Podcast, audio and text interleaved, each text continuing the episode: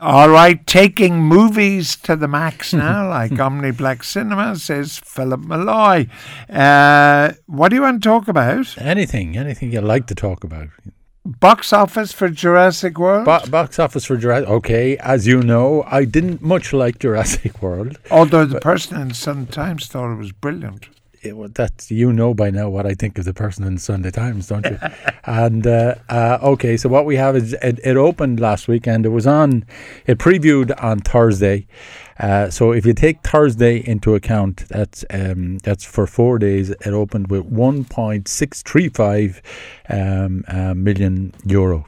So that was a very very strong opening, and uh, it, it's it's it's now I okay the, the, the movie of the top ten, the movie that has the that's doing best, um, is uh, uh, the Avengers: Age of Ultron, which is on over four million after eight weeks. But I suspect that um, Jurassic uh, World will will catch it up. Um, but the kind of people who go to a movie like Jurassic World are not movie aficionados. They just want to see uh, big animals running around. well, place. no, I'd, I'd say, I mean, the, the numbers kind of speak for themselves. I'd say a, a fairly wide range of people, George, went to see this one. Um, okay, it, it's made, this kind of thing is made to appeal to young men in particular. And uh, but I, I, I, it does seem like uh, you know the numbers all over the this this this movie has taken uh, over five hundred million um, dollars at the international box office in a week. All right, okay, you know? all right. So, but I'd much prefer you talk about Sherlock Holmes. Okay, well, the okay, this movie that you're talking about is called Mr. Holmes. It's set in 1947. Um, it stars Ian McKellen as Holmes at the age of 93, and he's uh, he's he's retired and he's living on his his, his small holding, I suppose you'd say, in Sussex, where one of the things he does is he looks after. He has bees. He has an apiary, and uh, it, so it's him and his housekeeper, uh, Mrs. Munro, she's called, and she's played by the wonderful Laura Linney, and Mrs. Munro's young son. Uh, and there's a kind of a nice kind of interaction between them. There aren't any sort of great mysteries. There are some kind of small mysteries um, in his life, but overall, this is a, a character study, and um, the the intention is that that, that it would contrast the real Sherlock Holmes with the kind of heroic Sherlock Holmes that was created in the stories by Dr. John John Watson. So that's what it does. It looks gorgeous, very rich looking, and um, as a, the thing about it is that at the center of this, the thing, the person that carries this is McKellen. He is just wonderful, George. He's just great. He hasn't played this car- this character before, and to some extent, um, you wonder why. But he moves the way he moves. He moves with sort of grace and purpose. He has that lovely sort of treacly voice of his, and uh, so he's very, very interesting. Credible. Yeah, interesting. You ask, as he never played the part. Everybody else has. Everybody else has. I have a note there on on your list. See the number of uh, apparently, according to the Guinness Book of Records, um, he's, he's been def- depicted on screen 354 times. So he's the most portrayed literary figure in film and TV history. And, uh, and something like 75 different actors, including um, Christopher Lee, Charlton Heston, Peter O'Toole, Christopher Plummer, your pal Basil Rathbone, Peter Cook, and a whole variety of others. Even Roger Moore uh, has played him. So he's the kind of he's the kind of part that can carry anyone. All right. So I'd, I'd, I'd recommend it. Now, um, you know, I, I follow your book advice uh, always, yes. religiously, yeah. and you've never let me down, I okay. have to say. Okay. Uh, uh, this book on Robert Ryan. Yeah. Now, Robert Ryan, well, everybody interested in movies know who Robert Ryan uh, is. World War II veteran, mm. and of course, made some fabulous films. Mm. Uh, but the book. Okay, the book is called The Lives of Robert Ryan, and it's okay. Robert Ryan was a young man who who grew up in Chicago. Um, he was the son of a construction industry executive.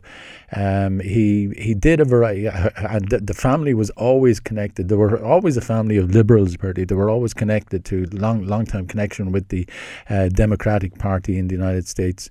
Uh, he after uh, school he wandered around a bit, but eventually he joined the army and as you say, went off to war, came back from the Second World War, and he did um, a, a, film called Crossfire, which is considered to be a classic film noir, and that kind of set him up. Can you, you know, because the, the, John Wayne didn't go to World War Absolutely, right. I thought you might bring that up. Yes, but Robert Ryan was a legitimate soldier. He was a Yeah. Marine, like. I mean, he yeah. really saw action. Yeah, yeah, and he, but but he, he seems to me, just from reading, well, from reading that book, but from um, sort of knowing a bit about him over the years as well, he seems to me to be a, a straight up sort of guy. Yes. he seems to be the kind of guy that you could rely on when he says, "I did this," you know. He, I, I, he, he. Well, it's a great movie anyway. Yeah. But, but like the play between himself and Spencer Tracy Mm. in Bad Day Black Rock, I thought was magnificent. You know, There's a It- there's a couple of scenes, especially the one in the restaurant, but uh, uh, as well outside where uh, Spencer Tracy has gone has tried to get a car to go off to uh, to to go off to visit the gra- the graveyard of the uh, Japan- Japanese guy who was killed, and uh, he he's he's talking to him about the car, and there's there's great sort of interaction, great sort of lively interaction between the two.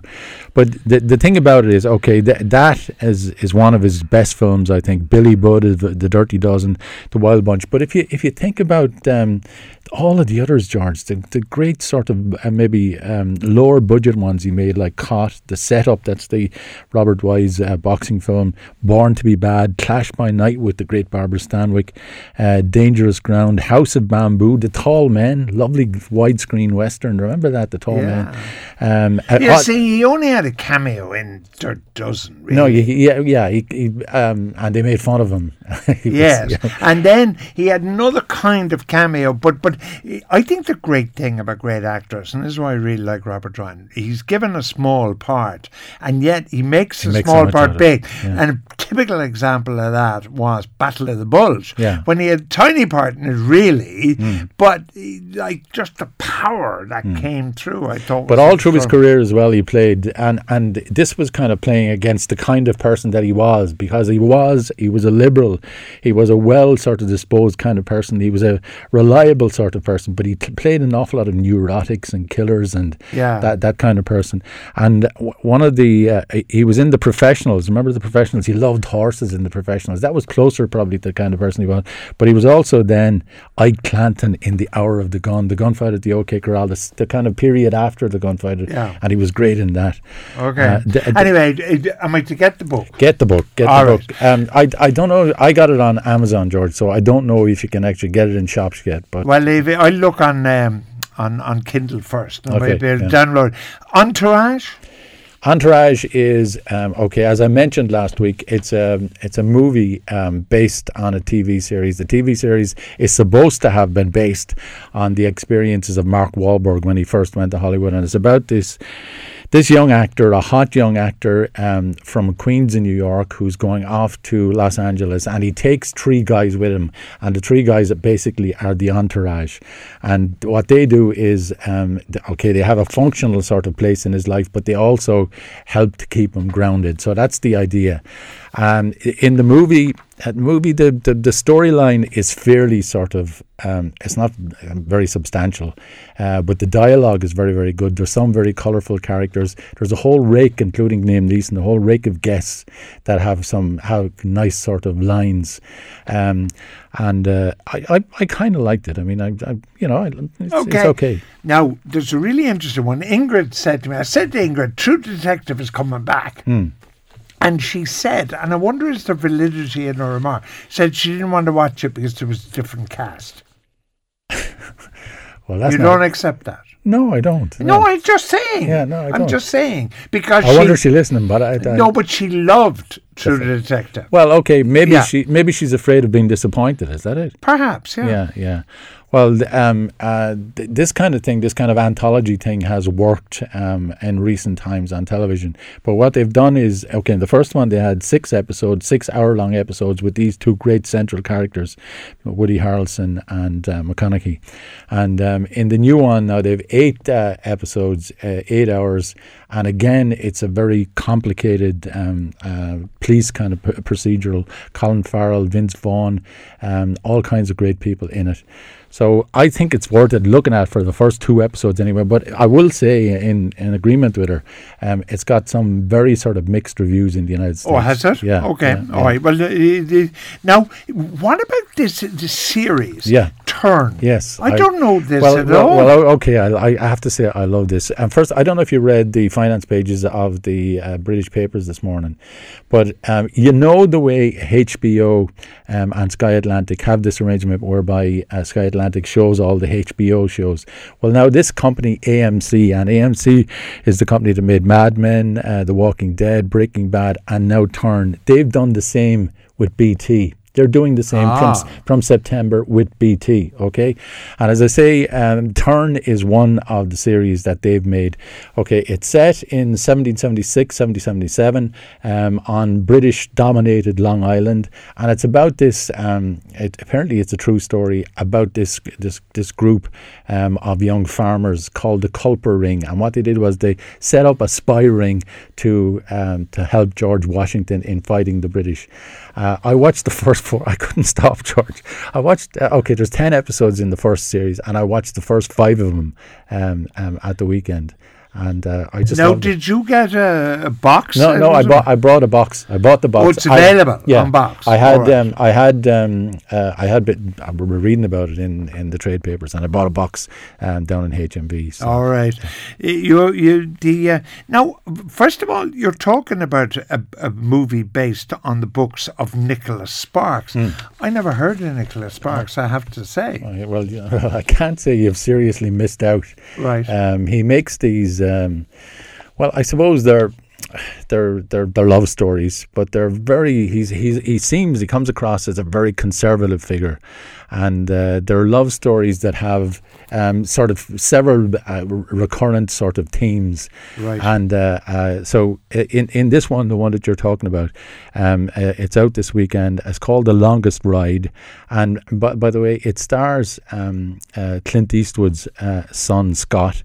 And it's about this uh, bull rider, rodeo bull rider, um, who who meets um, a young art student um, at, at at one of his meets, and uh, so and the, the, the thing is that they come together, but she's going off to New York to, um, for an internship two weeks after, and they're out on a date one night, and they they find this elderly man who's crashed into uh, into um, into a, a tree, and they basically pull him out of his car. The car's on fire, and uh, they begin to talk to him and uh, to visit him in hospital. And basically, what they see is they see their relationship reflected in the marriage that he had with his wife, obviously, and that helps them to to. It's it's a weepy. A wee- it's a no, weepy sorry. big time, but All right. but there are people who like um, Weepies? the- All right, well, the- okay. who like this guy as well. Now I have to tell you, Hmm. uh, I saw I watched two movies uh, this week, um, which I've watched a zillion times, and they're ancient, but they were great. Hmm. Yeah. One starred uh, Fredric March, Dana Andrews, uh, who- the happiest years of days, our best lives. years of our lives, Yeah. right? Yeah. Which I just watched it again, Yeah. and I thought, here's a great director with great actors, William Wyler. and it stands up. Yeah, yeah. And then I remember it's an interesting one, and and funny, it didn't stand up. It, Genevieve, do you remember Genevieve? about the vintage No, I, I can I can really understand that point now. Didn't can, stand yeah. up at all? No, no, no, no. It does seem it, it does seem dated, doesn't it? Although Yeah. the wonderful Kay No, she's gorgeous. Yeah, Who died She died too young. Yeah, Yeah. yeah. Um, but the, but the, the the problem about that is, and again, I keep there. I, there's a cup of tea Englishman sort of play at play there, George, in in Kenneth More. Um, one of the things, uh, okay, I think first of all, the best years our lives is William Wyler's best picture. I think Yeah. it, it it was made after the war, and it's about uh, these three guys returning uh, to uh, ci- civil uh, civilian life after the uh, Second World War. And uh, I think it's very, very well done. It's very sharp, really well written, great performances. I always think that Dana Andrews has been underrated. Was underrated all his Part life. the problem, of course, with Dana Andrews, he was a roaring drunk. He was, And yeah, when yeah. you look at his career, some of the great jobs he lost Yeah. Because he was just drunk. I mean, he just couldn't speak the But part. he, yeah, but he did do. He did things like Laura, and he did. He, he did Oh, some no. wonderful stuff as well. By the way, there's a very good biography of him out as well, which I'll I'll talk about maybe next week. All right. Now I want to repeat the name Hmm. of the, the the Robert Ryan biography for a listener. Yeah. Okay. It it is. ca- It's called The Lives of Robert Ryan, and if you just look it up, if you look it up on Amazon, there'll be no problem getting it. What's the movie with Robert Ryan where his wife and her lover leave him for dead in the mountains? It's oh yeah. Um. Oh God, what the hell is it called? Um. It's it's actually it was out quite recently on Blu-ray. Um, it's a one-word title. It'll come to me in a sec. Tomorrowland. Uh, Paula McCroom Yeah. to talk about it. Well, Tomorrowland, I, I was disappointed. It's a it's a Disney movie um, uh, with George Clooney, and uh, of those, uh, by the way, of those um, uh, that we that list that we gave earlier of of uh, the Irish box office, uh, it's at number eight, and it hasn't done uh, as well Okay. as as people expected. What about Red Rock?